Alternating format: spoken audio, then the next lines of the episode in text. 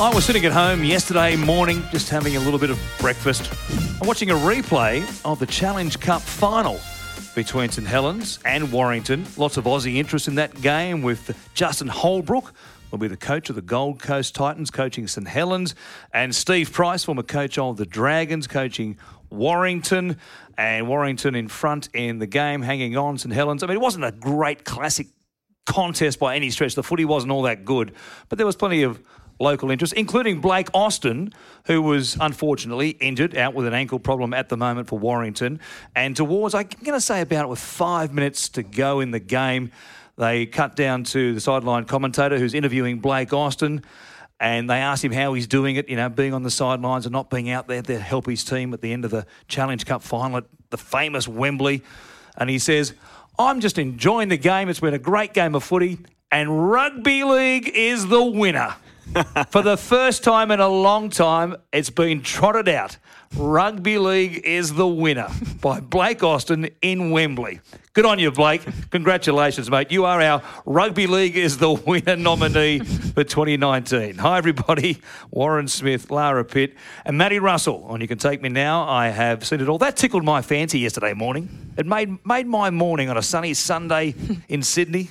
Well, Woz, don't you think rugby league was the winner back here in Australia as well, from a fantastic opening round game at Bankwest Stadium with the Dogs against Parramatta, through to that belter on Friday night at Suncorp Stadium, to some of the action on Smash Up Saturday with three lopsided scorelines, Lara, into the theatre that was GIO Stadium yesterday, topped off by Fonua-Blake. I just thought from Thursday through to Sunday, rugby league wasn't just the winner in England, was in Australia as well, Lara. It was. I couldn't pick one moment from the weekend. There were heroes, there were villains, there were big results, and I enjoyed every minute of it. Fonua-Blake, I don't mind at all if you give the fans a hard time. Neither do I. I think it's fabulous. You can play. Not a he's villain playing, in your eyes. He's fine. No. We need them. It's fine, even if he is though. He can be public enemy number one in Canberra. He doesn't play for them. That's fine. I think that the Canberra players should be this morning saying, "Let's hope we get to play Aden again. We'll sort him out there." But they won the game against the odds. It's all about interacting with the crowd. We don't want to sanitise the game whereby players can't gesticulate to the crowd and wind up the crowd. It's part of the theatre. Bring it on. We should have more of it. Yeah, if you were making a Western on the back lots of, you know, Fox Studios here in Sydney or something, and you said, "We need a villain, get into central casting and see if you can find a villain, would you, Ray?" And I've come back with a bloke called Fonua-Blake. He's going to make these crying motions towards the crowd after they lose.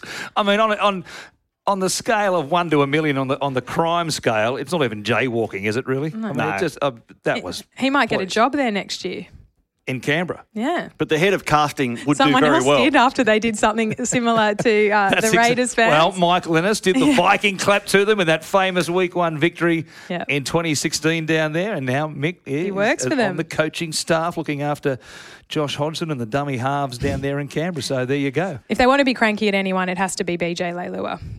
Of course. Raiders fans, that's who they should be cranky at. Yeah, he's absolutely the villain. He's the in-house villain. As I think previewed by you a couple of weeks ago, was when we were talking about when would you bring Joey Leilua back into the team, and you referred to the red mist that can descend on Joey maybe a little bit earlier than it does on other players in the league. Well, we saw it. You didn't exactly need a crystal ball to be a psychic to predict that at some point he was going to do something silly, and he did it again yesterday. And you can go back every season, and I know this because I did it yesterday. I went to the Google machine and I typed in Joey Leilua discipline / Ricky Stewart, and up they come, the stories from 2016 when he did something, and 2017 when he did that, and last year when he stood over the Bulldogs at Belmore and laughed in their face and gave them a bake when they scored a try on the bell to win that one. Up the stories come, and He's a penalty machine. At times, as I said, the red mist descends on him, and he can play really good footy. But there's a reason he's never won a premiership, and there's a reason he's never played for New South Wales in State of Origin football. Mm. And it's his discipline and his ability to rein it in and to do the best for his team and not for himself, because he's always trying to win battles, little personal battles. And, you know, sometimes it helps if you can make it personal and get the better of over your direct opponent. But sometimes you've got to put it away and just do what's right for the team and not always win. You don't have to win every argument 100-0. And Joey tries to win every argument 100-0. And sometimes it's, mate, just lose the battle but win the war. Mm. And yesterday he lost the battle and Canberra lost the war. Yeah, he's been playing for 11 seasons, only charged 6 times. But that doesn't quite tell the story, does it? It's the penalties given away in a crucial position. And yesterday, Ricky didn't defend it at all. In fact, he agreed. That is an 8-point try every day of the week. And I'm sure there's been a conversation between Ricky and Joey previously, and it will happen again this week, because they want him to walk that fine line. They want him to be the competitor and the temperamental X factor that he is, but he can't go over it like that in a big game, in a crunch situation. Ricky would be very nervous in the finals if Joey doesn't improve in that regards. Have we got the charge sheet yet? Is he going to get charged for that? I haven't seen it as yet. No. It's still, as we're recording, early on Monday morning, so haven't seen anything as yet. But it wouldn't be a surprise. It would probably be contrary conduct grade 1 or something like that. So we'll wait and see what happens as the day plays out. By the time you're listening to this, you'll probably be well aware as to whether Joey has been charged or not. But it wouldn't be a surprise. And, you know, that was a crucial moment, quite obviously, because it cost them the extra 2 points. And then at the end of the game, when they had penalties in kickable positions, they couldn't kick a penalty goal because they were 4 points behind, not the 2 they should have been. Exactly. As simple as that. It's pure maths. Yep, so the Canberra Raiders go down. But we should say what a performance it was by Manly. In front of 20,000 Canberra fans, down 2 players, behind in the game, and you come back to win it. Jake Trbojevic with that crucial try. Their defence at the end was fantastic. And maybe they got lucky with that Gajewski break that led to a try, but I'm surprised they didn't go back and check it. They went straight to we'll give that a try rather than going to the bunker, but 2 more points to Manly. On the coverage, I'm guessing there were more camera angles available to the bunker, quite obviously, because they have all the camera angles that they can call up. But if you start going back and looking at offsides on try-scoring situations, and you would say, okay, there's not that many of them where it's an intercept, so it wouldn't be a massive disruption if we only check those ones. But where do you draw the line on what we're checking for offside? Because if Josh Hodgson, as he's prone to do every set of 6, jumps out of the line, tries to put pressure on the kicker, gets a charge down, as he's done, and say they score a try off that, are you going back to check if Josh Hodgson is onside on the other side of the equation? So, you know, it opens a Pandora's box if you start checking offside on basically every play, or every scoring play. I can cop that too. Part of me, and that's the ironic part about it, isn't it? I mean, Josh Hodgson throws the pass from dummy half. From the coverage, you couldn't be certain. You'd think if he took the pass on about the 9 metres, the 10 metre line from memory. If you just put your head down, if you're on the line and you put your head down, it's bang out of the blocks like that, anticipating maybe he's just going to throw a wide pass from dummy half. If you get beaten, they score a try. So it's it's an all or nothing play, isn't it, by Gashevsky? You know, it's not beyond the realms of possibility that he could be onside and get there still to take that catch. But given what we know, everyone immediately goes, well, he must have been offside to get there to take that catch and streak down the field to link up with Ruben Garrick. So, but even if he jumped the gun early again, it's another one of those rugby league refereeing situations where it's not like the NFL where each down is its own little individual part of the game. The game flows and you can't have everybody, okay, you all on line, all be stationary, nobody move, play the ball now and off you go. Like, you know, it's there's a lot of grey area, isn't there, in rugby league? Like, so much of the game is like, yeah, that's about right. I mean, just the 10-metre rule in itself. Just to say, if you were inventing rugby league right now and you said, well, we're going to have the defending team stand 10 metres back from where the man playing the ball is playing the ball, but there won't be a line on the ground or anything, sort of no flags to define it on the sideline. It's just like where the referee's standing and everybody's got to wait until he plays the ball. So it's... You know, it's a very rubbery sort of situation to start with, isn't it? Let's be honest. It is. And we're on a rugby league highway. I want to just deviate off the left for a minute here down a cricket highway, and it relates to what we're talking about, because when it comes to technology in sport to solve all problems, last night we had Nathan Lyon bowling to England, Lara. The test there to be won, we needed 1 wicket, plum LBW. Umpire says not out. The Aussies can't review it because they've burnt their reviews. Terrible decision by the umpire. But the Aussies equally to blame because they'd reviewed an LBW decision that was obviously not out. Mm-hmm. If we have captain's call in rugby league, don't we enter the realm of having exactly the same scenario unfold? And, well, how would you be this morning, say, if that situation was in rugby league where you had a captain's call and you'd burnt your captain's call and then we had an obvious howler at the end of the game that you couldn't review, would we just say, well, they used that review on something earlier on, which was pretty stupid? Or would you bake the referees like the umpires getting baked this morning for still not coming up with what should have been a pretty obvious finger up, test over, Australia win? Instead, Ben Stokes and his heroics gets the job done. Ben's dad, Gerard or Jed Stokes, played rugby league for New Zealand, took his rugby league to England and coached in England. If Ben Stokes was a rugby league player, I wonder what position he'd play was. I can see him as an edge back rower, an edge forward. 5/8/edge forward, I would have thought. Yeah. Plenty of ticker. Plenty of it. To play the way he played and score the runs he was scoring was remarkable. I just had that sinking feeling as they got closer, sitting there last night in the early hours.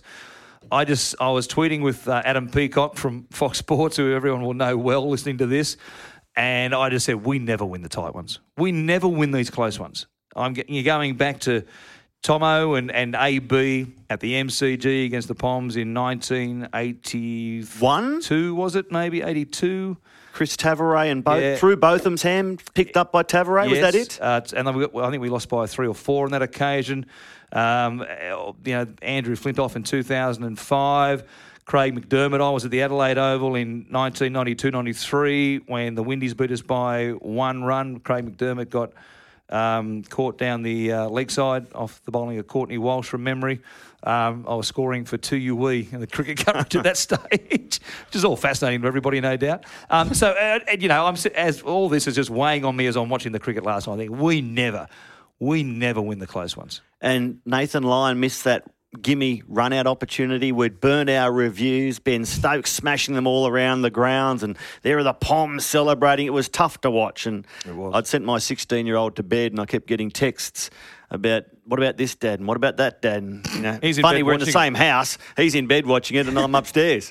A very modern family. Way of the world in 2019. He was meant to be in bed sleeping, but I turned a blind eye given that he was absorbed in the test that I was absorbed in. You had your hand up, Lara. Yeah, because I've got some breaking news. BJ Leilua has been charged, and he's looking at missing 2 games. Wow. Really? So he had a grade 1 charge for dropping the knees, is a base charge of 200 points, but if he pleads guilty, it's 180, which is 1 week. But because he has carryovers, right, it clocks back over to 200, so he would miss 2 games. If he fights the charge and loses anyway, he misses 2 games, so he's not risking anything by trying to get it.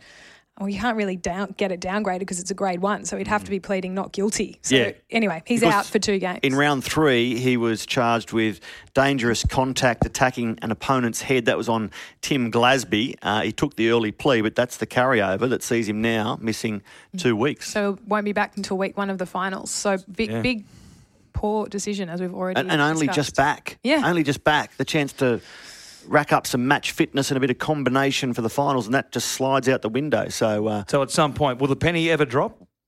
Will he be one of those players who goes through his entire career thinking that it's the system and not him that's wrong?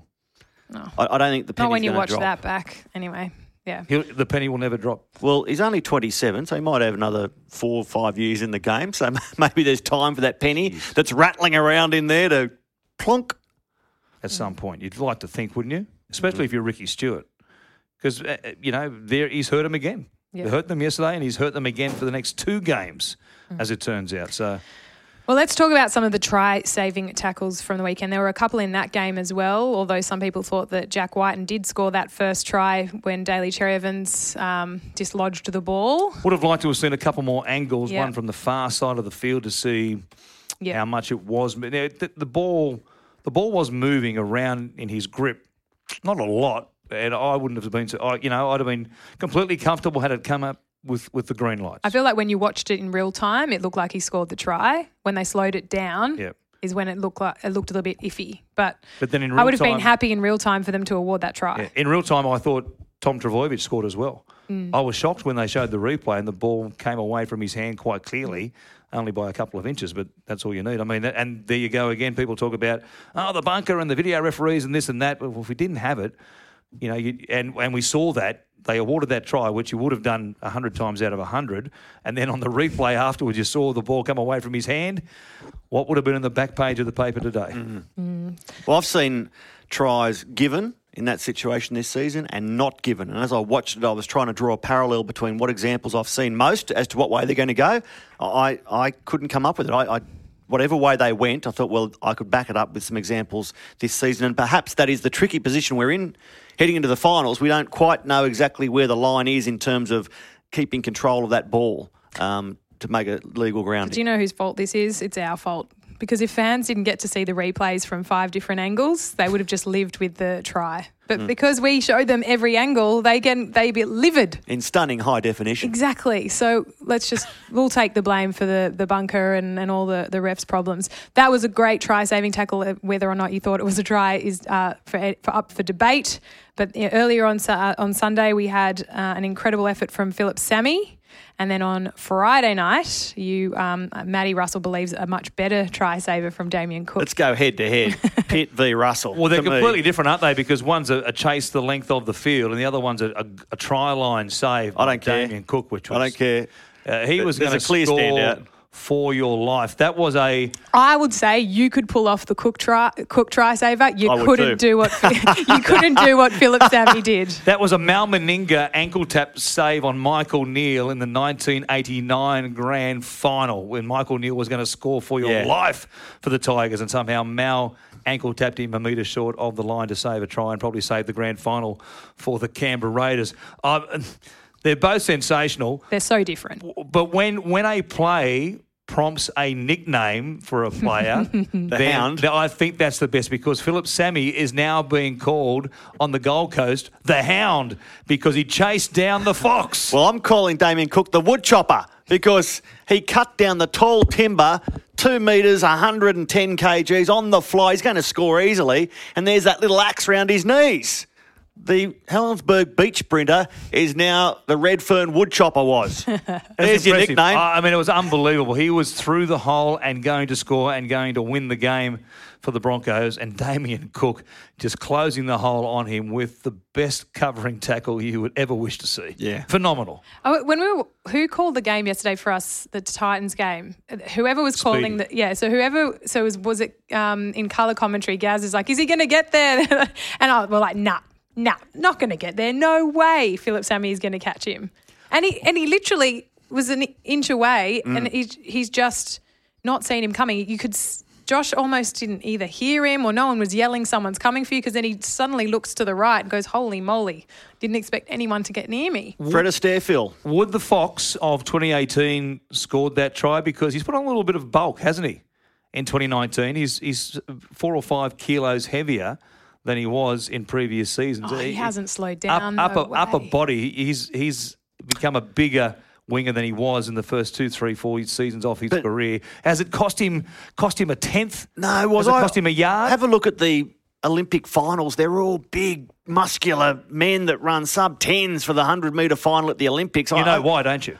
Yeah, I do know why. But my point is you can put on some bulk and still keep your speed. Maybe Shervo will tell us it could actually help the Fox. Shervo's clean. I know Shervo's clean. Why is Shervo coming up every week on the podcast? Because we love him. We love Shervo. I think it's more that the Fox was out of gas, whereas Phillip Sami had started the chase a little bit later and was a little bit more power in the tank still. I loved that when we had a shot of Sami afterwards and he's like, I'm done. Like, I won't repeat what he said. I won't repeat what he said. There was a swear word. It was crystal clear. He was like, get me off. I've done my bit. I need to get off the field. It was, yeah. It was I'm trucking fantastic. Or something like that was. Yeah. I think that you've nailed it. I'm trucked. I'm a truck. Absolutely nailed it. It wasn't a try saver, but Mike Acevo has picked up from where George Tafua has left off in recent times, jamming in off the wing. And rattled every bone, joint, ligament, cartilage in the body of Dallin Watene-Zelezniak with that hit all the way back on Thursday night at Bankwest Stadium. That is one of the tackles of the season. My goodness, what a hit. Yeah, it'll be that one along with a few from Georgie Tafua. There was one up there in North Queensland from George and a couple subsequently. I reckon George has maybe 3 of the top 4 smash-up jobs of the season. Yes. But if I was sidelined for that game, and it was fantastic to be there. Not the biggest crowd, but still an atmosphere. And it was back to the 80s. These teams met 7 times in finals during the 80s, including 2 grand finals. And it was like that had been sprinkled over the top of them. That shot ignited the crowd and ignited both teams. And as that collision came, sitting sideline, the officials beside me and both the benches either side of them all rocked back and grimaced. You could see them in my periphery. They all rocked. They could see it coming, and then it was like a car crash. And straight away, the trainer went out to Dallin Watene-Zelezniak and gave him the on-field concussion assessment. All good. Then the Canterbury doctor, a few minutes later, came to the medical tent, had a really good, long look at it, and almost with a smirk, shook his head and said, there's nothing wrong with him. So the tackle, as I thought at the time, it was brutal, but it was also beautiful in its execution. Legal, no one injured. Back to your feet and play on. Rugby league at its best. Yeah, Dean Farre put off a couple of those last year for the Panthers. The same scenario, just jamming in and getting there in Jeremy time. Marshall King was on the receiving end of that one you're thinking of. And likewise, like DWZ, he bounced back to his feet last year, Jeremy Marshall King as well. Boy, they are tough dudes, aren't they? They are. And when you look at that, it's a tackle that could quite easily go wrong. But I've not been in that arena. It didn't. And well done, Mike Acevo, because, he might finish as the leading try scorer and the leading smash-up. He should tackle. Be at the top of our try-scoring leaderboard. I think he butchered, was it 2 or 3 chances on Thursday night? He should be our top. He had an off night. Yeah, he didn't quite nail it. I enjoyed watching that game, and I feel like the Bulldogs did such a good job of frustrating the Eels. They really got under their skin. They had nothing... They did have something to play for, because remarkably after that win, we started mathematically looking at whether or not the Bulldogs could make the finals. Of which the first 3 legs had ticks on them. Yeah. Unfortunately, it doesn't look like that's going to happen. But to think that they are above the teams that they've leapfrogged now after the start to the year that they've had. They're 12th. Are they 12th? Well, 4 straight wins for the first time in 3 years leaves them where? Bulldogs are 12th. 9 wins, 13 losses.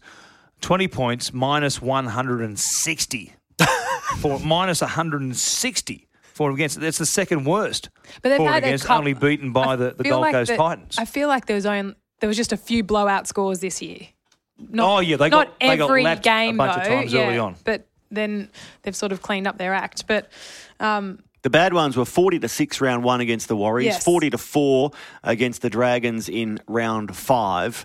And after that, they were beaten 36-12 again by the Dragons, 38-12 by the Roosters. So they're their big ones. But since then, they've either won or it's been close. I think you mentioned last week was they finished last season with a winning streak. Yeah, they 4 of their last 6. Their aim now will be... But there's 6 of their last 8 now. To win... Well, they could finish with a 6-game winning streak. They've got North Queensland and Brisbane in the final round. They'll be pumped up to... If they beat North Queensland, which is a real possibility... they'll be pumped up to finish with on a high against the Broncos. But the big question is that will mean nothing if they start 1-5 again next season. Well, as we said last week, the expectations keep just, growing for next year, don't they? I mean, in 2020, when round 1 onwards, if as you say, if they start off as they did again this year, everyone's going to be going, well, what the hell happened? Yeah. So, it's back end of the season form. Maybe take it with a grain of salt because, as it turns out, when you lose...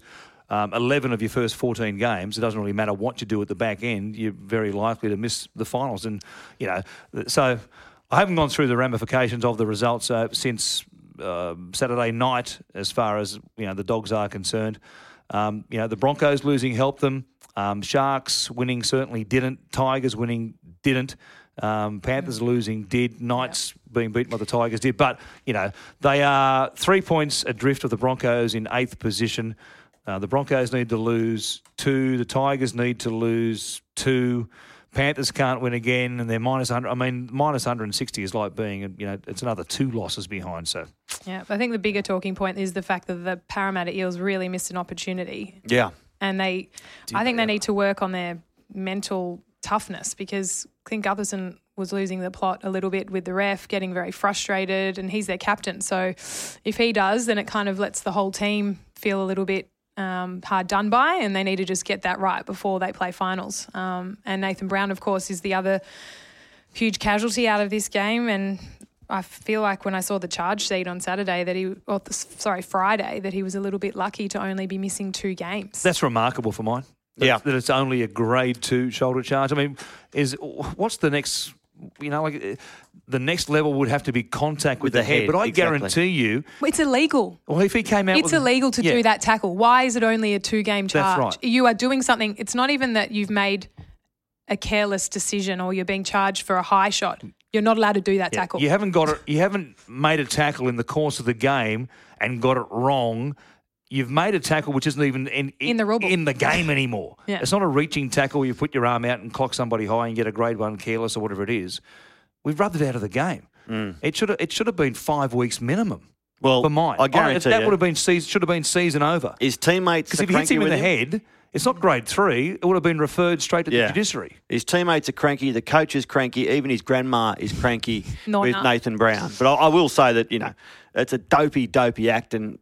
He's the club's Ken Stephen nominee for all the work he's done while injured at Westmead Children's Hospital, but he was a villain with that tackle and maybe he got off lightly. He'll be on his best behaviour surely when he gets back. But so next up for Parramatta is Brisbane, and Brisbane played the following night.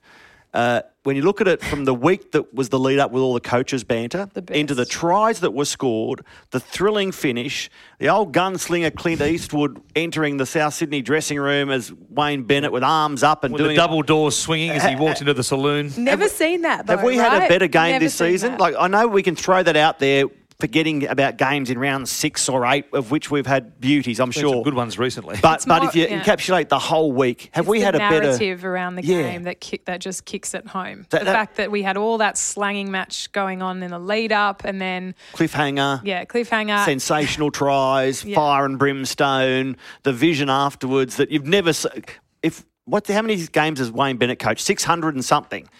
And I don't reckon he would ever have walked into the dressing rooms with his arm up and then being embraced by so many jubilant players. Mate, even after a grand final, all those grand final wins, I bet you didn't walk into the dressing room with his arms in the air as if he just slayed the bloody evil dragon. Told you all you need to know about what it meant to him and the team. Or more, yeah. Unbelievable. Anthony Seibold is quite obviously an intelligent man and obviously a very good rugby league coach. Here he is, got himself a long-term deal at the Brisbane Broncos, Daly M Coach of the Year in 2018 with South Sydney.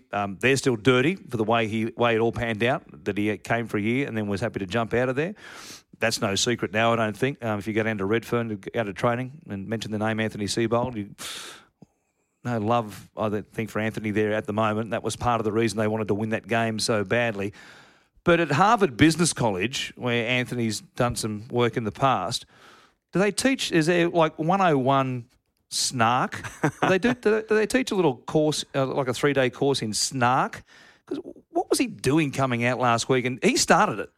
I mean, you can talk about, Jason Demetriou, and he should put a cork in it because he's only an assistant and, he shouldn't be buying into this. If my assistant said that, he'd be sacked, basically. But I like it. Like, it was fantastic. Why should he have to keep his mouth shut and let everybody, fire darts at him, which they have been doing all year? I don't mind that he has an opinion. I don't mind. Like, how much have we talked about him all year? I was surprised by it. Yeah, but for a man who is put up as a new generation coach, the academic type coach who comes at the game from a different dimension. You're talking about Seibold. Yeah. I was surprised with that background from what I've read and know about Anthony that he came out and acted that way. But I'm with Lara. I enjoyed hearing it. Fantastic. I bought into it. And, so I don't, am I having 2 bob each way there? Because I was surprised, but I enjoyed it. But if I'm in charge of the Broncos, if I'm Paul White and the board, they're going, why do we need to start this war? Why did the coach need to come out and give them all the motivation as if they didn't have enough motivation as it was? Oh, but he comes out and goes, their attack is not much has changed from last year. Or it's like, well, you didn't have to say that, mate. It's almost like it's the opposite to the old rugby league rule. All you do is wrap. Can you imagine Desi Hasler saying that?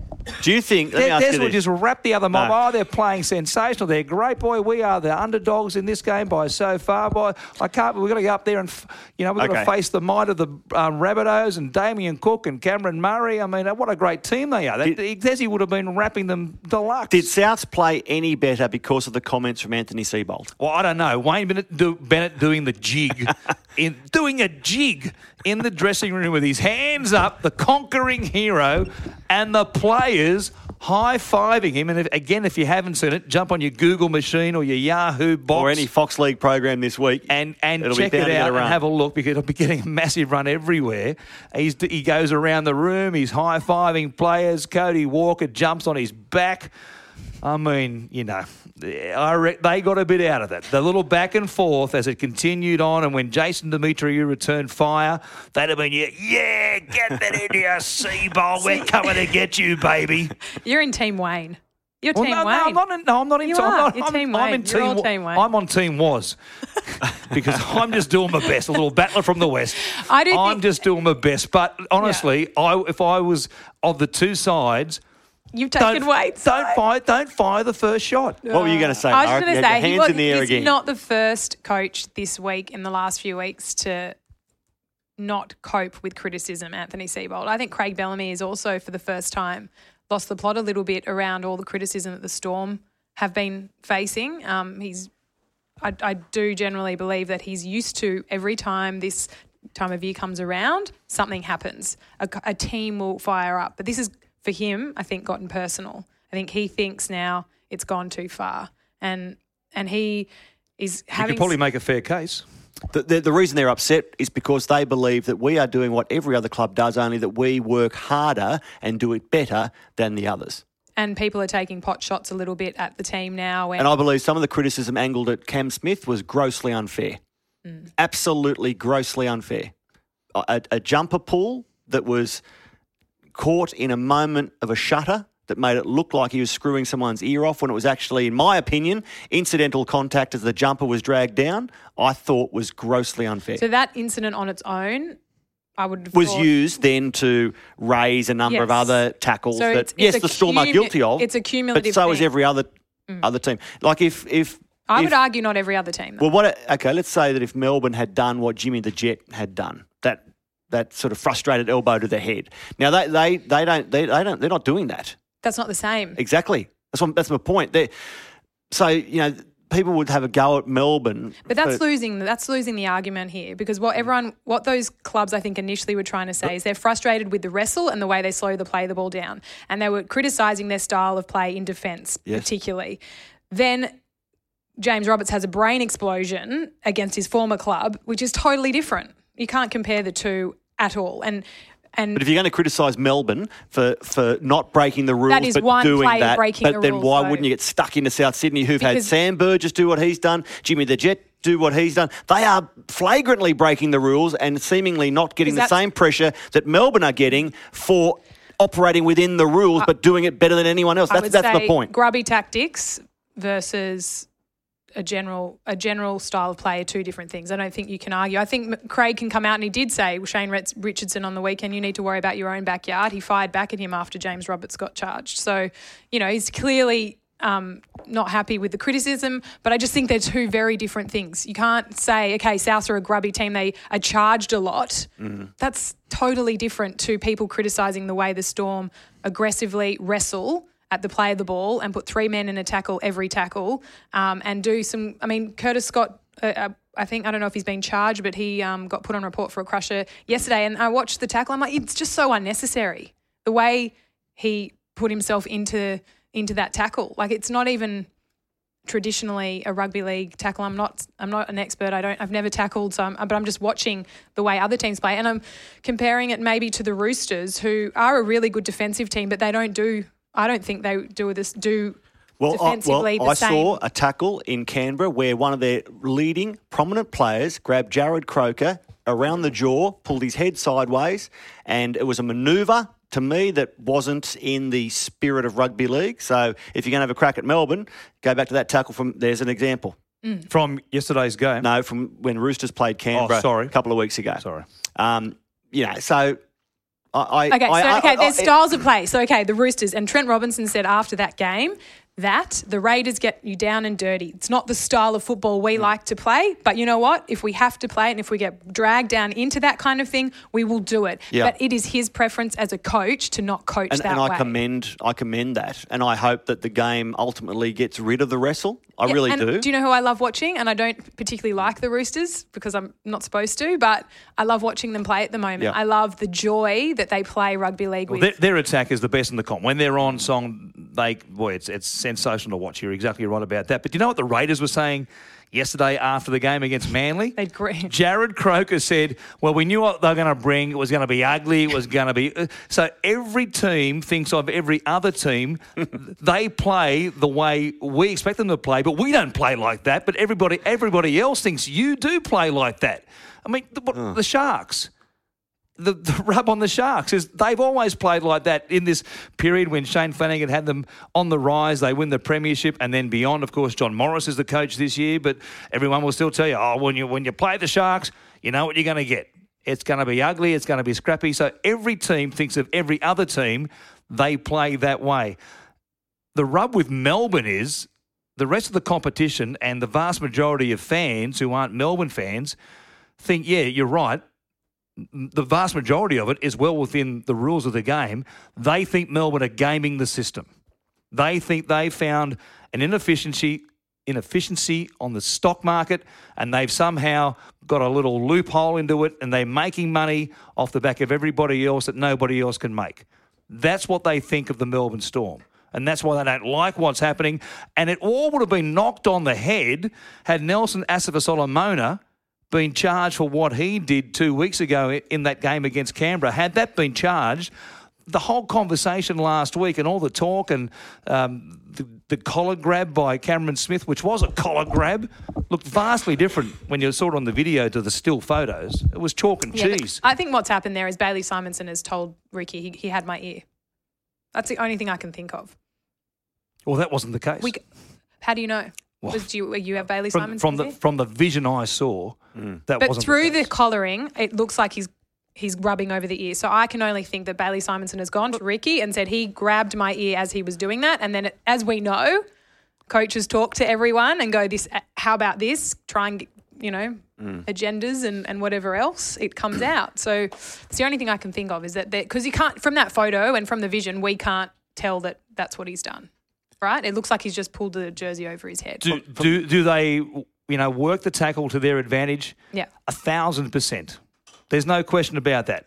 And they are the best and they practice hard, as you said, Matty, and they control tackles like no other team in the competition. It's a big part of why they've been as good as they have been for a long time because they've had seasons where their attack isn't all that flash. And I've got a bit of a feeling at the moment they're in one of their phases, Melbourne, where their attack isn't anywhere near where they would like it to be. And they can go through little patches. I know they scored some points in the second half yesterday, but they're playing the 16th place team. Well, clearly they're having problems in attack because that's obviously why Craig wanted to experiment with his spine and two weeks out from the final. Here we are again. This is exactly a big storyline. And it's exactly where they were last season. And they couldn't settle on who was the number 7, who was their best option to lead them around the paddock at the back end of the season and also the finals. And I think it was one of the reasons they didn't win. Maybe they weren't going to beat the Roosters the way the Roosters played in the grand final. It was ridiculous. Because you're watching the Roosters rack up 122 points in their last 3 games. So they're going, well, if we're going to be beating those guys, we need to find more points. And I don't know that a traditional low-scoring grand final, which is what Melbourne would probably like to have, they would get if they played the Roosters again. What do you reckon, week 1 of the finals, will it be Jerome Hughes and the Haas with Pappenhausen at the back or will it be Brodie Croft and the Haas with Jerome Hughes at the back and Pappenhausen on the bench? Oh, I've got a leaning towards that it's going to be Hughes. But this week they play Manly, so that's a huge game to tinker again. Yeah, whoever the halfback is this week has got the job for the rest of the season, I reckon, unless there's an injury. Teams Tuesday will be very interesting from a Melbourne perspective, won't it? It'll be fascinating. Did you hear Jesse Bromwich in the pre-game? Hannah asked him, big change in the spine. Brodie Croft, what's asked about how that changes things. Oh, yeah, Brodie's been going okay. But, the expression on his face was you could clearly see that the players weren't particularly happy with how Brodie's been playing. He didn't hide it. He's been okay. He didn't, usually there'll be ducks and drakes. Oh yeah, we're just going to try something new, avoid talking about the player that's been left out. But he was pretty honest. And even Rylsey, when he spoke to Gaz pre-game, said as much, that it's not resting. It's, we need to find more. I think Brodie Croft's their best option, to tell you the truth. I'm not there. I'm not Craig Bellamy, quite obviously. I'm not Cameron Smith or Jason Riles. It's such a big time of year to make a big change like that. And again, yeah. Why wouldn't you have done it midway? And I don't know what you learn yesterday. Maybe Brodie Croft just needed a bit of a breather just to freshen up, and we'll see. And maybe he's back in the team this week, and it was very much, as they presented it, just a bit of a breather for Brodie Croft. But we'll know when they take on Manly, because that's in the deep end of the pool, isn't it? Can I move on to one of Melbourne's arch rivals, Cronulla? I called them on the weekend, back-to-back wins for the fifth time this season. They've never won three straight games this season, and they've got Canberra at PointsBet this weekend to farewell that ground for a couple of years, to farewell Gal at home after his 19-year career. Did the Sharkies catch fire against the Warriors? Are they in form now that we'll see them go on a run and be a force through September? They've got Matt Moylan to come back. The bench is firing. They did pick up a couple of injuries that might mean that we put a question mark, because Jack Williams is injured. Sasai Feki picked up an injury. So with that mapped out on the table, how impressed were you with the Sharkies and what they put on against the Warriors? Well, I was sideline with you for that game, Maddie, and I can tell you the Sharks weren't happy with themselves. Wade Graham was shaking his head when they walked off at halftime, didn't really want to talk to me. So we did a last-minute change and spoke to Chad Townsend for walk-off interview. Wade said, sorry, I'm just cranky, so I was no problem. And then at full-time when I caught up with Wade, he said, I just couldn't get into the game. And I'm like, look at the scoreboard. And he's like, nah, it just didn't. They're still frustrated. It's funny you say that. It's like, looking back on the game, I can't remember Wade Graham being overly prominent. It was Woods and Gallen and Hamlin Ueli and Sean Johnson. Yeah. And was, can I just lead you into, was up in the box. Mm-hmm. Before we went to air, we had a run-through about Lara doing a walk-off interview after the warm-up with Sean Johnson. And Lara said, Sean always has two shots for goal and then he walks off. We'll have to get him after the two shots for goal. It's his, his routine. That's how it works.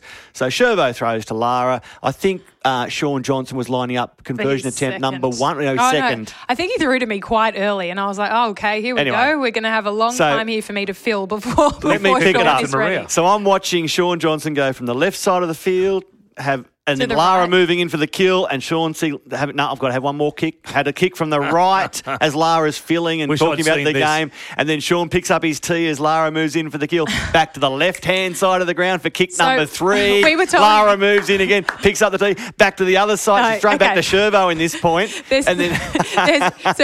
Rob Willis. Laughing my head off. Rob Willis, the Sharks media man, said that he only takes two shots at goal, but that was false information. He takes three. He takes one in the middle, right? One on the left and one on the right. So when he's finished his one on the left, I'm running at him with the mic, ready to go, and he just looks at me like, don't come near me, and runs towards the right to set up the tee. I'm like, okay, he's going for another one, guys.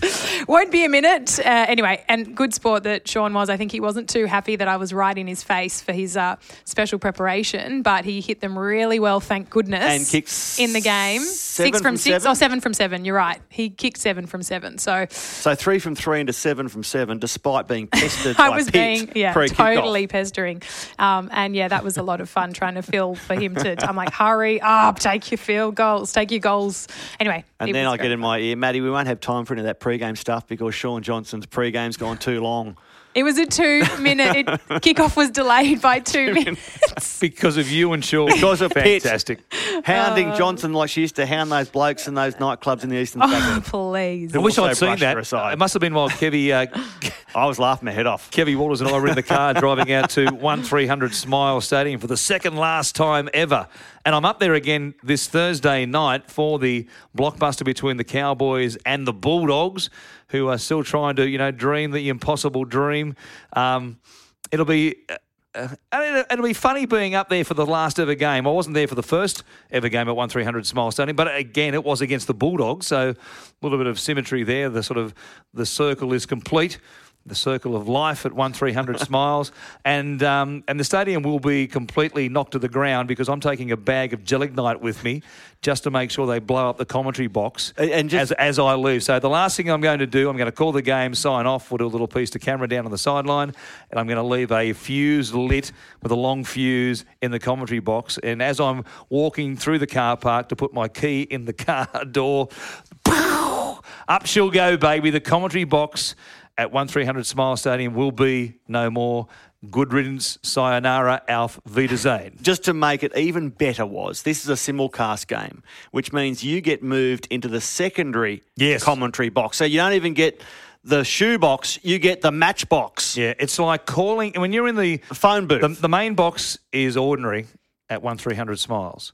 But the box when both the Nine Network and Fox League are there at the same time calling the same game... The box we call out of is like calling a rugby league game through the window of a submarine. Yes. And the view is about the same. And if a couple of moths land on it... Good luck. That's it. If two moths land on the window at the same time, the sky goes black. You can't see anything. It's horrendous. It's awful. And I'm hoping that the new stadium is far, far better, but I've had some people who... been working on it and from a technical point of view said, don't know what sort of job they've done with the commentary boxes and things at the new stadium. I'm like, oh, you can't be serious. Please tell me you don't have to walk over the grandstand roof to get to the commentary box like you do at Newcastle. 1300 Smiles. You can still do that, yes, up there. Or you can walk up the guts, but... Yeah, over the roof. What piece of memorabilia would you take from 1300 Smiles was? Nothing. I would take a piece of turf. I might even take a little plastic bag up with me because there's no sniffer dogs domestically when I land back here in Sydney. So, and you're both laughing because you know the turf. Lara's like, you're a weirdo. Turf perv. You're a grass perv. You are. A defensive perv. Before the game, we were down there having a chat to various types, James Maloney and others. Just gaining a bit of intel, and I was looking at the field going, oh, this field is sensational. Pristine. Like it's just, the grass is fantastic. I mean, if you couldn't grow grass in Townsville, you couldn't grow grass anywhere. So I'm going to take you right. That's exactly what I'm going to do. I'm going to take a couple of little Ziploc lunch bags and a little trowel or something, and I'm going to sneakily just have a little look around, make sure no one's watching me. It'd be funny if I was on camera. Just get a divot. Now that I've tipped everybody off, cameras will be locked on me. There'll be a divot somewhere. There'll be a couple of divots, and I'm just going to... slip a little bit into a Ziploc bag and bring it home with me and plant it somewhere at can you answer me this question? Deville. If you were to topsoil your backyard, right, bring home a sandwich bag from 1300 and plant it in the middle and treat it carefully and water it, would it eventually spread out so your entire backyard could be 1300 Smile Stadium? With goalposts at either end of the backyard as well? Is that what happens? Would it grow out like that? Well, grass, depending on the type of grass, performs differently in various atmospheric conditions soil conditions. Tropical enough, maybe. So the grass up there... It might be like it's not zoysia. It's not fine enough as zoysia, but it's more like a subtropical leaf and quite a broad leaf and grows out nicely. It like creeps out sideways. It doesn't grow up. It grows more sideways, so which is perfect for golf and or rugby league if you want a nice firm, fast surface. So you could. I don't know. Sydney might get a little bit. I think it might struggle during winter. It might be just all right, and certainly in summertime in Sydney, it'd go fine. Well, before people start switching off this wonderful podcast, we move on to the rest of the games in this round. We're going to look at round. Be on standby. We're going to look at round 24 right now. What about we'll start with the Cowboys and the Bulldogs, seeing that we're talking about them. What do you think? I think the occasion might be enough for the Cowboys, but geez, I've been impressed with the Bulldogs. There's a chance that Matt Scott. Will be there. The club were hoping that he might be returning from Brisbane maybe tomorrow. If Matt Scott is there and it's the last game at 1300 where a lot of these players have spent their entire careers, I think that occasion would be enough to have me leaning North Queensland's way, Lara. Yes, I'm going to agree with you, Matty. Thank you. After so much talk, the Bulldogs. She bubble tuned out during burst. Your bloody turf talk. No, I did tune out. Understandably. I have to say though, can we just? I might not be completely sure with that because can you believe this narrative around the school students not necessarily liking the teacher around Michael Morgan not liking Paul Green and how it is acceptable that the captain doesn't like his coach. And that's pretty much what the boss of the Cowboys has said. Well, I struggle to think that a captain and a coach aren't, if not best mates, aren't able to enjoy one, two and a few beers together. Mm. So I would hope that that's not the case. No, yeah, well, you know. Doesn't sound like that. There are occasions where, sure, there's probably the time and the place to have a beer with the players. Should be very few and far between. Yeah, I'm not saying that. It shouldn't be a regular occurrence. You should be able to. You shouldn't be dreading it when you sidle up to the bar beside your coach, should you? No, you shouldn't be. But again, if that's the case, I don't know. Maybe they've just had a one-off situations thing. Where that happens. I don't know. That should be maybe at the end of the season. I don't really see a situation where you need to be having a drink with the players, honestly. And that might sound like wowzerish or, you know, complete hard-ass or whatever else. Well, there's an occasion. I don't know that it ever... sponsors function. I don't know how often... If it goes badly, it goes really badly, and that's the end of your career. Just ask Jason Taylor and David Farlongo when Jason Taylor was at the Rabbit. Now, it wasn't the end of his career as far as coaching, but... It was a major hurdle and he did well to overcome it and get another chance, and it could have been the end of his coaching career. And I know that's just a one-off situation, but I don't know that coaches getting on the drink to the point that they may or may not be doing shots or being asked to do shots. If that's you know, like, I'd say this was you are tempting fate. I think the off season in North Queensland before they go to their new stadium is really, really important. From an observer from afar looking in, I think there are some wrinkles there that need to be ironed out before 2020, and I hope they get it done. Yep. Well, for me, the Cowboys can be summed up, and I've said this before, pretty succinctly. If you put Kalen Ponga and Viliami Kikau into that team, then all issues are solved, because they had the best young back in the game in their lower grades coming through. We would watch them in the under-20s and go, what about this Kalen Ponga kid? My goodness, he's going to be a superstar. And we would watch Viliami Kikau before he joined the Panthers doing exactly the same thing in the under-20s up there in Townsville. We'd go, what about this bloke? He's a monster. And they had them both, and they were the next generation of the franchise. They were the players you were building the post-Jonathan Thurston era around, and they don't have either of them. And that would keep you up at night. If only they had better strawberry milkshakes in Townsville. Yeah. Kalen Ponga. Less said about Newcastle at the moment, the better. But yes. Well, speaking of players and coaches and getting on, I mean, there's obviously massive drama up there as well, isn't there? Why would you stay? That's my big question. If you're Nathan Brown or Kalen Ponga? Brown. Well, after that especially. So you not even turn up this week? No. Why? Just pull the pin? Because Brownie's not that sort of bloke. No, he's not that sort of bloke. But hasn't he checked out a little bit, don't you think? Did you watch him in the pre-game on even our coverage? I feel like that wasn't a coach that looked like he was pretty casual. He was very casual. There's a final spot to still play for. He was extremely casual. Yeah, he was. I don't think that that's a coach that looks like he's ready to help them get there. He looks like he's done. So why stay? And I'm not questioning Brownie's intent and full commitment to the club up until now, but it sounds like it's gone really bad. We don't even know the full detail of it, so they weren't playing for him. They didn't even put a good account for their fans, so what's he got to add there other than just to do it because it's the right thing to do? Yeah. I think he's done the right thing up until now, so... That was a hard game to call, you know, for that reason, because you just like... It was sort of playing out before your eyes and you couldn't believe it. Here they were. The loser was pretty much done and the winner was going to be alive and be a chance, whatever, you know, chance they are, probably odds against, but still a chance to make the finals off the back of the week that was. And Nathan came out and said, off the back of it, there'll be players who'll be clicking their heels that I'm done and dusted. So he would openly said that. He knew, he said there'll be players, and that's probably the case when every coach gets the sack, to be truthful, but... He said, and there'll be players who'll be like, well, a bit disappointed because I've been a reasonable part of their footy career and this part of their lives as well. If they've been there for 4 years under his care, then he's made an impression on them. Quite obviously, the players will be disappointed that he's leaving. But from what we've seen, boy, if there were players clicking their heels, there might have been a couple more of them than we first anticipated, given the way they played on Saturday night. Well, they weren't just a smoky chance for the top eight. If they won that game on the weekend, they're on 22 points with a better differential than any of the other teams on 22 points and Brisbane in 8 spots. So they're actually, given that they play Gold Coast this weekend at home. They were in pole position to make the eight. Yeah.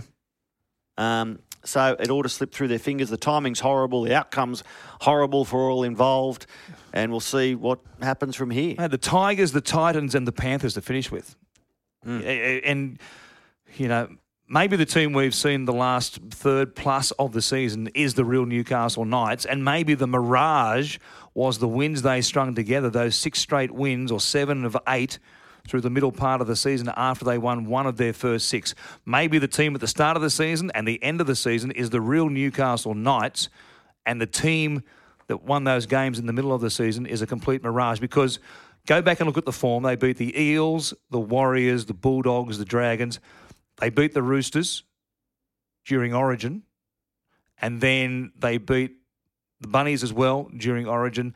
They beat the Broncos. They lost. They got smashed by the Melbourne Storm, and that seemed to be the beginning of the end. They bounced back and beat the Broncos the next week. Maybe those wins in the middle of the season gave you a false impression of the team that they are and whatever they've got going, what spirit, what vibe, what mojo they've got. Maybe that was papering over the cracks, and the cracks are actually huge.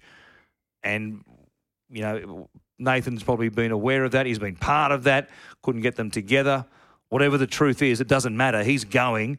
Justin Holbrook. What situation is Justin Holbrook, is Adam O'Brien walking into? So it's the same situation that Justin Holbrook's walking into on the Gold Coast.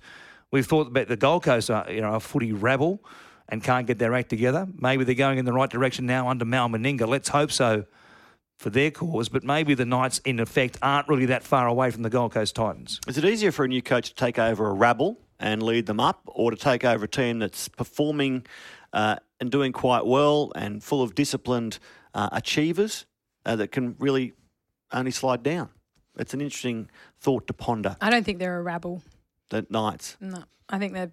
They were on Saturday. I know, but for whatever reason, I don't think that they didn't believe in the game plan that was presented to them by Nathan Brown, and that has just all fallen away. Yeah, without knowing the game plan, without knowing what goes on behind the curtains, I can't believe that a bloke who has invested so much time and energy to lift them away from 3 wooden spoons, who has admitted to his errors and his faults this year, who seems to be personable, who clearly has a rich rugby league pedigree, has achieved great things overseas. I can't understand why there are rumblings behind the scenes to replace Nathan Brown. Because it sounds like... I can't understand that as a fan looking in. From being at the games and not hearing this directly from the horse's mouth, the feeling around Newcastle being up there at a couple of games recently is that he could take them to this point, but whether they could then take the next step. So, and I'm not sure if that's around tactics or, you know, you've got some pretty experienced players that he's brought in that maybe have come from clubs that have had a lot of success, and those players maybe know what success looks like behind the scenes.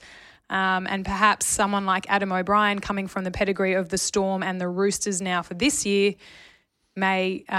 make them focus more on their defence. Attack has been very much Nathan Brown's mantra. I think whenever he speaks to us pre-game, he's often talking about the attack of the team, and maybe there are players within that squad who feel like they need to go back to focusing on defence first before the flamboyant Knights come out. That's all I can think of, is that the players don't believe they can go the next step with him. Okay. Either way, he's set the benchmark pretty high, hasn't he, as far as the coaches who get the sack is concerned in the future, because he's been Happy Joe Happy ever since he got the sack, or however it played out up there. I mean, he's super magnanimous. He's been, it's all good. I'm best mates with the boss and we're going to work it out. I've got a good payment, whatever else, and I'm trucking on, whatever else. He's put a really positive face on it. So if you get the sack now and you've got the dirts, you'll be compared to how Nathan Brown handled things, and it'll be tough to be as positive about the situation as Brownie has been. Clearly been more that's gone on, and he's holding his head high knowing he's done the right thing. So something's happened. Who knows again in rugby league whether we'll hear the real story behind it, but he's obviously knows that he did everything he could to make the team a success, and he walks out with his integrity intact. Basically. Yeah. And if that's the case, I'm a little concerned for Adam O'Brien walking in there, because at some point, there's got to be a bit of professional pride in the job you're going to do when you go to work. It doesn't matter whether you're a plumber, a flight attendant, a pilot, a chartered accountant, or you're a rugby league player. And when you're turning up and you're just going through the motions as they did against the Tigers. Now, I know the situation of the week was pretty ordinary, but But before that, like if it wasn't a great situation and they weren't happy with the coach, you go, well, okay, there's been plenty of good teams who weren't happy with the coach. Can you tell me Warren Ryan and his tenure at the Bulldogs had everybody on board, given the prickly nature of the wok? Mm. Wayne, do you reckon everybody was happy under the coaching of Wayne Bennett at various stages of his career, his long tenure at the Brisbane Broncos? There would have been players who were offside with him and weren't happy. But you get on with the job and you play for your team, you play for the jumper, you play because you're getting paid well, playing for the fans, you're playing for your family. I mean, you're playing for yourself. I reckon they'll get on with the job this weekend. They played the Gold Coast. Too late. At home, old boys weekend. No. You're right. I agree wholeheartedly, Woz. It's too late. It's a week too late. They should be embarrassed. But I just feel that consider everything. They'll come out and they'll perform this week, which will make last week even more frustrating for people like us sitting around a table trying to explain what just happened. I just feel that they will respond this weekend a week too late and actually do themselves further disservice by illuminating just how good they could have been against West Tigers a week earlier. But further to the point, why should Nathan Brown stay this week? How awkward must it be up there? This week, fronting to training. Off the back of that, in front of a coach who admitted in the press conference that they're clearly not listening or they're not playing for him and it's all done. He's going to talk to the leadership group. And yeah, it would be. Like, but you, if it was you, Lara, you'd still do it. Well, anyone would still do it because they wouldn't want to be seen skulking away with their tail between their legs. Yeah. You'd say, we're professionals, I've got a job to do, I'm going to see it through, I don't like what's happened, I don't think I've been treated accordingly, but I'm going to front up, I'm going to do my job to the finish line, and I'm going to do it the best of my ability. I reckon the next club that sacks a coach towards the back end of a season, if it happens as early as next year, they'll just cut the cord cold. Mm. It's untenable. Yeah. No, there's no winners. No.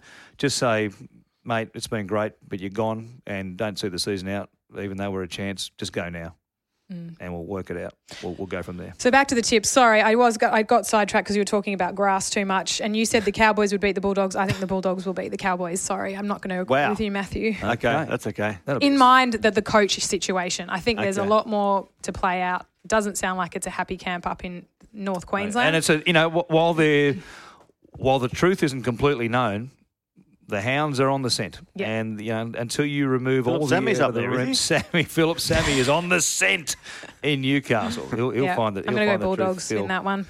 Well, that'll be sad. I make light in part about the commentary box and stuff up at 1300 Smile Stadium. I've called some great games up there. Jonathan Thurston has been marvellous. He'll be there. There'll be a cavalcade of stars who've been putting stuff on their website, on the North Queensland Cowboys website, about all the big moments at the stadium and the venue over the years. And there's been some great moments. JT kicking a field goal at the end of regulation time one night against the Melbourne Storm, then kicking one in overtime in Golden Point to beat them as well. That stands out in my mind. I can still hear the call, some things stay with you. I can tell you exactly what I said in that situation. So I've had great moments up there and the Cowboys have been pretty good for me as far as calling games. So it'll be fun. I'm happy. I'm wrapped. Even if it was 15th versus 16th, I'm wrapped that I'm going up there for this game. I did my very first sideline game up at North Queensland. It was when Willie Mason played for the Cowboys and I had to interview him post-game with Cameron Smith playing the Storm. And Willie hijacked the whole thing because he was so immature and, such a joy to speak to. But, that was my very first. I think that would have been back in 2010 or something. Then straight to the Mad Cow afterwards. Yeah. I used to drive past and never went in. I've never been in. We used to catch an early flight out and quite often was, as you'll be aware, going past and like 4:30, 5 o'clock to catch an early flight and there are people still coming out of the Mad Cow. Do you know what? The place is toned down a little bit because that was Friday night. We were up there, Kevy and I, calling that game with Brent Tate. And we did the drive-through at 5 a.m. The casino downstairs, we stayed at the Ville, the casino at Townsville, as we've done for the vast majority. We stayed at the Sugar Shaker a little bit, the old Travel Lodge there and a couple of other spots as well, but mostly at the casino. The casino was still open as we walked through the foyer at 10 to 5 in the morning. It was still open, but through the Flinders Street there, the main part of town where all the pubs and clubs and stuff are, the Cow and whatever else, it was pretty quiet. I don't know what's going on. Maybe all the – because it's a big service town – maybe the armed forces, the boys and girls, and I've got a cousin who's in the army up there. Maybe they're out of town on doing work or something, and maybe it's quiet in Townsville at the moment. I don't know, but I haven't seen the stragglers for some time. Oh, maybe they're all out early tending to their grass. Farewell 1300. Take a bit of grass with you. I will. Trust me, I'm going to do that. I might bring it in here on Monday just to prove to you that I've got the grass. Yeah, good. From 1300 Smile Stadium. With a dead moth on it. And you know, as sure as eggs, and I get off the plane here in Sydney. Yeah, you're going to have to declare it. And there's a beagle at the gate waiting for me. Yeah.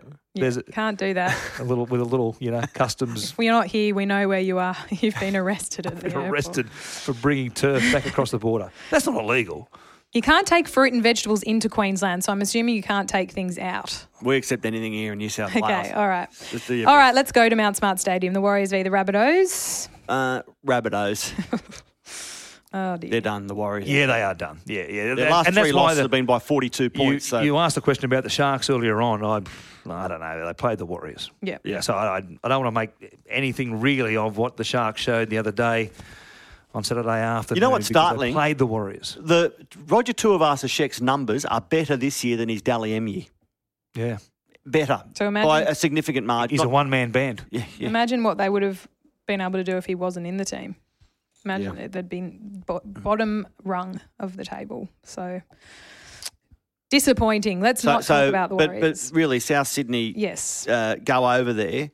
And the Warriors, in the last three losses, they've given up 40 points in every one of them. So it's not beyond the realms that the Rabbitohs could rack up another score. And tons of motivation, obviously, for South Sydney, because if they win that game, they go to 32 points. Melbourne playing Manly.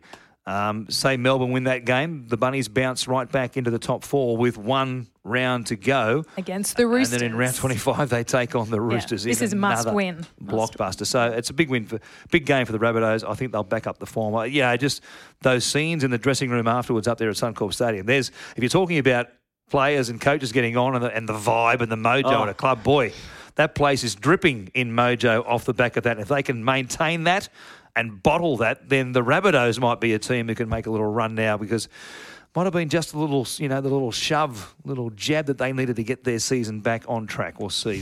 Sam will be back. So Wayne Bennett, 835 games, 518 wins, 62% strike rate. Was just fixing up my earlier fair record. Yeah, Lara told you that earlier. You missed that. You said more than 830. Yeah. I got it specific. 836 actually. 836. Okay. 836. Okay. 519 wins. Seibold v Brad Arthur this week. Surely less barbs thrown ahead of this game. No. Anthony Seibold will be at training this week in a Hannibal Lecter mask, and he'll be taped to a wheelie bin. They won't let him talk, walk or move. Just shut up. Don't say anything. Just come up with a game plan. Hand it over on A4 pages. We'll do the rest from there. The Broncos win this game. Do they? Oh, hang on. I don't know. I'm going to second guess myself. Is Blake Ferguson back for this one? Nope. Tavita Pengai. I guess he is. He is. Sorry. Yep. David Fafita's on deck though, and so is Payne Haas. Now the Broncos win this one. I'm going to say with my original thought, the Broncos beat the Eels, and that will take them to 25 points and will confirm their place. That will confirm their place in the finals. I guess with that 1 point buffer. No, I guess not. 25. Still wouldn't be enough to absolutely confirm their place in the final. So it would be the next best thing. Yeah, I'm on the Broncos. I think the Broncos might win this. We've done Knights, Titans. I think the Knights will win. I think the Eels are if you talk about teams being the dark horse, then I think the Eels are the Trojan horse. They're made of wood and can't get it done when it matters most. Yeah. There you go. That's a big call. Coming to the Church Street Mall soon. I've just upset a bunch of Parramatta fans, haven't I? I don't think they're a contender. Okay. Knights and Titans. I can't fit that game. First game on Saturday. Just pick one and move on. Well, given what they showed yesterday against Melbourne. Yeah. If your last form is best form, then the Titans have got better form than the Knights. The Titans will be in it at half time like they have been their last three or four, and then the Knights will come storming home. Lara, do you see anything to suggest that's wrong? Yeah. No, good. Move on. Campbelltown, that's what I have to say. But, yeah, I'm going to say the Titans because I'm so angry that the Knights are so okay. Wow. Shocking. Just little stick in the boot in. Yeah, yeah. I'm going to say the Knights at some point. Well, maybe this is match of the round. At some point, they'll just say you're fine. I am at Lotto Land for this next one. 5:30, Sea Eagles versus Storm. I don't know because I'm unconvinced about the Melbourne Storm as far as their attack is concerned. You know Manly, for sure. Now, is Curtis Sirenen on deck this week? Yeah, sounds like he's on his way back, they're saying, and he'll need to be because Joel Thompson's broken his arm. And probably missing for a month, you would imagine. Depending on the severity of the break, but you would think at least 3 to 4 weeks. It's going to be close. Yeah. I'll put you out of your misery. Okay. Have a look at the ladder. No, Melbourne. Know. Yes, I know they're on top. I know. Melbourne. But, you know. They beat them in Melbourne. Yeah. There's even more reason. They won't beat them twice in the one season. You're going with my probability thing now. Okay. Can pick. I'm going to play the elevator music. I'm going to go Manly. 10 seconds of thinking. I'm going Manly. Going to go Manly. Oh my goodness! I can't believe it's taking you this long. Yeah. Anyway, I'll move on the Roosters Panthers. Can you ask me on Friday? Yeah. On the Invisible podcast, I'm going to say, I'm just edging towards the Seagulls at home. They beat them. Like you said, Lara, they beat them down there. Not that long ago, round 19. Manly beat Melbourne 11-10 in a rip snorter. You got a split, wasn't I? I said Manly. No. Okay, 2-1. But my tipping's 2-1. I think you won our pick the margin last week, Titans Melbourne because I had 36. Yeah, I had 42. Lara had about 150, and you won. Roosters Panthers. Roosters next. Yeah. Roosters. I haven't even got into the Panthers. Well, at what stage, Lara, do we get to see the Roosters near full strength? Now, obviously, when is Boyd Cordner going to play? How far away is Jake Friend? Does Latrell Mitchell come straight back this week? And what on earth happens to Penrith if those three are all of a sudden parachute in? I'm resting Latrell Mitchell again this week, which is a great shame. If I'm Trent Robinson, what's wrong with him? I'm not risking anything with that calf muscle. Is that you think that's a first? Well, I'm going out to the Roosters tonight. We're doing these super spectacular final shoots with all the top 8 teams at the moment. Do you think the calf muscle is a smother? No. I think maybe that was a game that he could afford to rest him for. Right. Do you know what I mean? Yeah. Whereas, well, if there is a real calf muscle issue, then I'm resting him. I'm not playing him this week. Well, they could because now they're 4 clear of the rate. You know, they're 4 clear. Top 2 is sorted. Melbourne won yesterday, so they can't beat them for the minor premiership. You wouldn't have. Well, they can't, can they? They can't get the minor premiership anyway. You need Melbourne to lose 2, and the Roosters to win 2. And if Melbourne lost 2 and the Roosters won 2, then they would cover the difference as far as for and against, because at the moment it's 39 points. Yeah. So there's still a chance. You would think, but that's we'll talk about that next week if Manly. Manly beat the Melbourne Storm, on Saturday, then that will clear up that sort of scenario. Well, I've gone off twice early. What's the game of the round? Is it Brisbane Eels? Is it Eagles Storm? Is it Cronulla Canberra? I hope it's Cronulla Canberra because I'm calling that one. No, it's the Seagull Storm is the blockbuster, but Sharks Raiders is a fascinating game. Given the farewell to PointsBet, given the fact that all of that, Paul Gallen, Ricky's Raiders back in his old stomping ground, Cronulla, Paul Gallen's final home game, the Raiders off that unlucky defeat. There's a bit in that game, isn't there? And one of the reasons there's a bit in that game is because let's play out this scenario that given table position, the Raiders beat the Sharks, and the Tigers beat the Dragons. That would mean if the Roosters beat the Panthers, and we've rubbed out the Knights and the Bulldogs.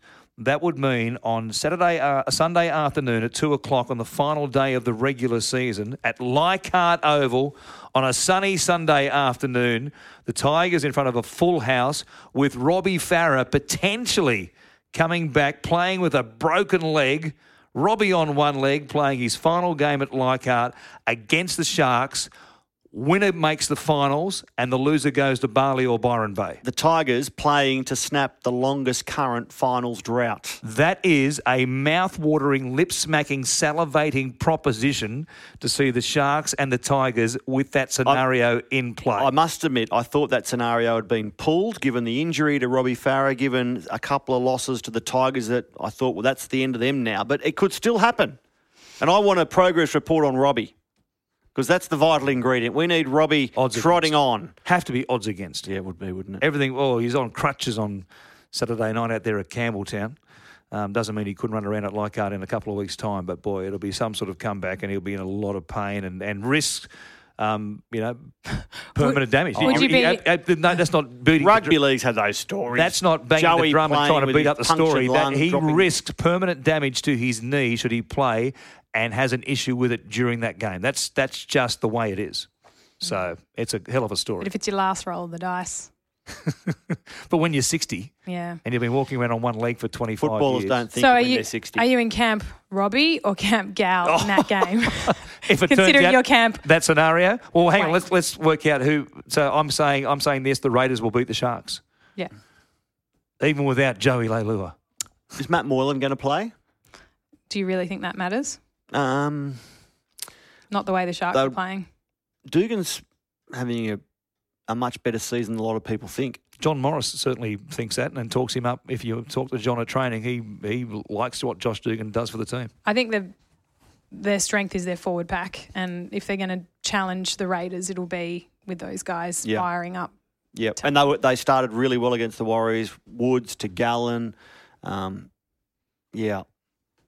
This is hard. Can I have some thinking music for this one? Oh my it's gosh. An awesome game because a loss, there's tons hanging on it for the Sharks. I think the Sharkies win 3 straight for the first time this season. There you go. So, and there's tons hanging on it for the Raiders because a loss puts them in jeopardy of missing out on the top 4. Which is crucial, isn't it, Lara?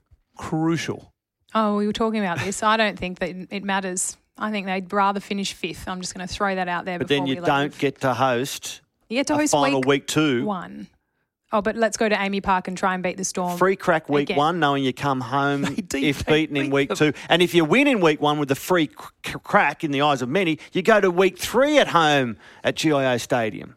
Give me top 4 any day. You're not going to beat Melbourne in Melbourne again, and you're not going to beat the Roosters at the SCG. Wow. I love it when you stick solid to your... We had this discussion, if you're listening to this now. And I won. We had this discussion an hour and a bit ago before we pressed the red button and said, you know, play that music, Phil. This is coming from someone who just wishes they were in the 8, okay? So there you go. Exactly. And I'm happy you didn't shell out for the babysitter last week because that would have been money poorly spent. I apologise to anyone who was at the Leagues Club with my family who would have been crying in their beer till midnight. How was Ant when he got home? Not coping. I didn't talk to him. I was like, no, don't come near me. Fair enough. No. Yeah. It's like that in the Pitt household at the moment. I'm going to say the Raiders beat the Sharks. Hang on. You've got the Sharks winning... And Sharks. Lars, what are you saying? I'm going to say the Raiders. Sorry, okay. Cronulla. There you go. And that would, and that sets up our next game because if we'll know the result of that one, if the Raiders beat the Sharks, boy, the Tigers will be sitting there in the beautiful surrounds of the Sydney Cricket Ground taking on the Dragons. It's a home game for St George Illawarra at the SCG. They'll know that here we go, we win, boys, and we set up the blockbuster at Leichhardt the week after. They'll have motivation coming, out of their ear holes. Back-to-back games at the SCG. So we go there Saturday night for Billy Smith, the debutant, to maybe play game 2. And then we're back there less than 24 hours later for Tristan Saylor to maybe play fullback for the Dragons in game 2. And he looked pretty good, didn't he? Yeah, I thought he went really, really well. Yeah. Scored a try. Great to see Tara and... Dell and his sister Matisse there, and great to see Billy Smith's family there as well. And I think it's great to see those shots to just signal and remind us how significant it is to play one NRL game, let alone 400 and what's Cameron up to? 404, 5. There was a fantastic photo that surfaced on Twitter yesterday of Tristan, who I don't know, maybe would have been 13 in the sheds at a Melbourne game, and he had his arms around Cooper Cronk, who's having his fan photo with Cooper. Okay. And then... where are we at now, all these years later, he plays against him in his final season and in Tristan's first. So love that stuff. Tigers will win that one. Yep. I love that. Oh, the resignation in your voice the last couple of weeks talking about the Dragons is something to behold. Yeah. It's fantastic. Oh, I'm glad you're enjoying it. And Mary sacking everybody. Can I just put a shout out to the wonderful Dragons fans? Can they please stop atting me on Twitter? Don't give it to Lara. Oh, no, they're just upset, and I understand that. Apparently on the weekend they tried to bring in their Fail Mary signs and the Jubilee security stopped them. So there was censorship going on around what could be held up on the hill and what couldn't. I understand the fans are frustrated, and let's face it, Foul Mary isn't exactly a swear word or, you know, anything like that. It's not profanity. So what's the protocol there if you're walking up to the gates and you've got your big two poles and you've got obviously a banner wrapped around the two poles but you can't see? They must have checked it and said no. So they say, can you please open that up and give us a look and see what it says before we let you in with it? Is that what happens? I guess it must be. They're very unhappy about it. I've sort of half been reading the Twitter outrage about it, but they're all fired up now for this game at the SCG, and they're going to bring their banners and get them in there, and it's not going to deter them because they have a voice and they aren't happy with what's unfolded this year. And, you know, as I said, it's not swearing, it's not profanity, so if they want to express themselves on the hill, they're paying members. A lot of them are passionate, long-time fans. That's their voice and that's their way of getting their message heard. Well, I don't want to give anybody any ideas, but if I was a Dragons fan trying to make a point or get a message across, I'd have a skywriter up in the sky at about 3:30 on Sunday afternoon above the eastern suburbs of Sydney as the skywriting just wafts across the Sydney cricket ground with, and you could put whatever message you wanted. Hashtag whatever you like. Yep. Just you can find that more than not was. Putting any ideas in anybody's Imagine heads. If they did it at, say, 3:30 was before the 4 o'clock kickoff, and at halftime the Dragons lead at 22-0 and the Fail Mary's just dissolving above the cricket ground as the Dragons build a big lead over the Tigers. Sports fans, we are, I mean, yeah, we're sports fans. But you know what? I was a sports fan at 1:30am this morning crying in my cup of tea. Yeah. Aussies were coughing up another close test loss. Just to finish on this note, in the US, a quarterback, Andrew Luck, who has played for the Indianapolis Colts for a bunch of years, he's had a number of issues. He had a big shoulder injury heading into last season. He's had issues for 5-6 seasons now. He's played through pain, played through injury, done the level best for his team. He's earned a lot of money doing it, quite obviously, but he's pulled the pin, 29 years of age. He's retiring from the game because he says, my body's just failing me. It's mentally worn me down. I'm not enjoying this. It's taken my love for the game and trashed it. So I don't want to live through this anymore. I want to live a nice, healthy, well life. And he's pulling the pin on his NFL career. And there's been plenty of players do that in a variety of sports before they've maybe even reached their prime. And at 29, I mean, Tom Brady is in his early 40s and going on again for another couple of seasons with the New England Patriots. So it's a position you can potentially play for a long time. But as he left the stadium at the beginning, I think, of the practice game they played, the third week of the pre-season, and I don't know who they were playing, there was a big section of the fans booed him off the field. They booed him off the field for retiring at the beginning of the season. And I was stunned watching this vision yesterday. I was like, my God, how hard-bitten, how cold-hearted, how unthinking do you have to be to boo somebody who's just said to you, I can't do this anymore. I can't do this physically and I can't do this mentally. And they booed him from the stadium and he had to walk out. His final appearance on that field, their home field, will be walking out at the sounds of boos ringing around the stadium because he pulled the pin. I was like, the parallel would be Benji Marshall saying, I'm playing on in 2020, doing the off-season, realising 6 months is a long time for a mid-30-year-old, I'm going to actually retire rather than play 2020, and before round one at a trial, being booed at Leichhardt. It would not happen. I think it tells you a lot about America at the moment. I was going to say, you understand American culture maybe better than Lara and I. Does booing mean the same in the States as it does in Australia? Is that a direct attack on that individual or more them just saying, we don't mind you, but we don't like your decision. We wish you were playing on. Does it mean the same as we would take it here in Australia? Either way, it's horrendous. It's absolutely horrendous. Yeah. I couldn't believe that I saw that yesterday. I'm trying to look for an excuse, that's all, because I can't understand that. There's no excuse. Drawing the parallel between that and what if Benji did something similar, there would be deafening roars around Leichhardt Oval. Yeah. No booing. Yeah, that's absolutely horrendous. Mm. So, yeah, let's hope we never get to that stage. There's lots of things that are great about America. I love the place. A cheery note to finish on. A variety of ways, but my goodness, they've got some issues over there at the moment. I can't wait for this weekend in round 24 of the NRL. It'll be fascinating. I hope we've entertained you for the last hour and a bit or so. 2 hours. And if you're a bit of a grass perv like me, so you at 1300. You're up there at Townsville or Mascot. Bring a little shovel with you. I'll grab a couple of bits off you if you're walking out, as I'm going to be on Thursday night. Can't wait to be up there in the far north. Until we see you next week, you can take me now. I've seen it all.